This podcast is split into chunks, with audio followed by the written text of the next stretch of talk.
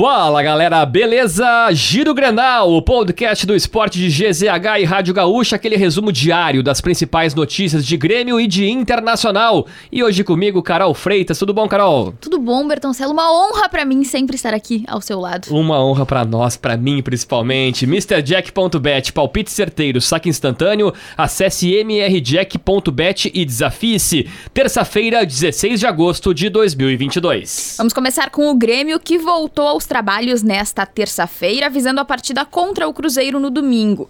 Inclusive, a expectativa é de um público de 44 mil pessoas na arena. Para essa partida, o tricolor tem alguns jogadores que são dúvida. O Tassiano saiu mais cedo do jogo contra o CRB e vai passar por exames, enquanto o Thiago Santos também vai ser reavaliado. Pois é, Carol, e quem é desfalque confirmado é Jeromel, suspenso pelo terceiro cartão amarelo. Por isso, o Grêmio montou uma semana diferente para o capitão. Ele terá treinamentos específicos para suportar em alto nível o restante da Série B. A ideia da comissão técnica é focar em aspectos de força e também de manutenção. E ainda sobre o Grêmio, dois jogadores podem ter o contrato renovado automaticamente. O Janderson, que está cedido pelo Corinthians, tem uma cláusula de renovação para mais uma temporada em caso de retorno para a Série A. Já o lateral direito, Rodrigo Ferreira, tem uma cláusula obrigatória de compra se atuar por 45 minutos em 25 jogos da temporada atual. Até o momento, o lateral atingiu a minutagem em 15 jogos. Restam 14 para o Grêmio na Série B. É, vamos falar de internacional, porque sem propostas do mundo árabe, o Inter tenta recuperar o ambiente de Edenilson no Beira Rio.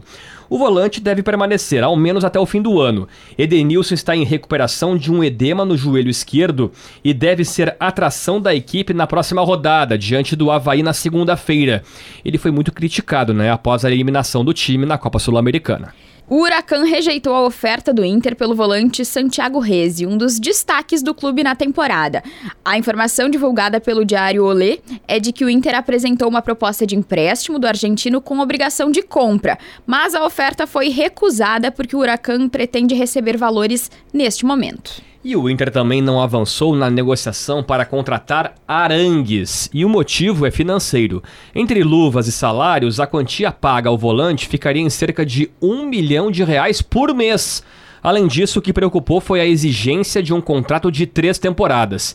E Arangues já está com 33 anos.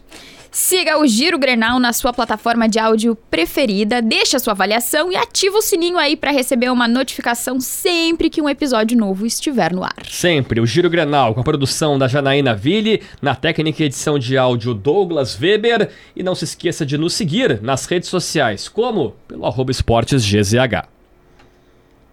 Carol, já se passaram quatro dias e a dúvida é, será que encontraram as bolas do Rei Pelé? A gente espera que sim, né? Ô Debona, isso é um problema, tá? Sumiram as bolas do Rei Pelé.